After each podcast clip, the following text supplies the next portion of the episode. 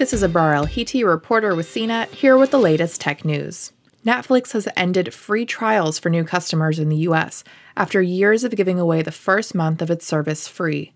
The streaming service's US sign up page says trials are no longer available, with Netflix instead touting how it lets you cancel any time at no cost.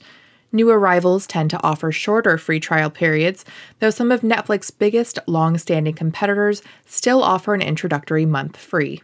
A Netflix spokeswoman said Tuesday, We're looking at different marketing promotions in the United States to attract new members and give them a great Netflix experience. Netflix, the world's biggest subscription video service with more than 192 million paying members, was increasingly an outlier among its rivals by offering a month long free trial. As a raft of new rival services have launched in the last year, many set their free trial periods at a single week including HBO Max and NBC Universal's Peacock. And Disney Plus, as strong growth lifted its number of subscribers above its initial projections way earlier than expected, stopped offering free trials altogether in June. Other established apps like CBS All Access and Starz limit their free trials to seven days too.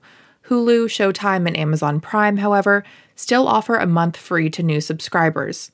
Even Netflix itself had already begun phasing out free trials elsewhere in the world, starting in Mexico two years ago. Netflix free trials are still available in select markets. For more of the latest tech news, visit cnet.com.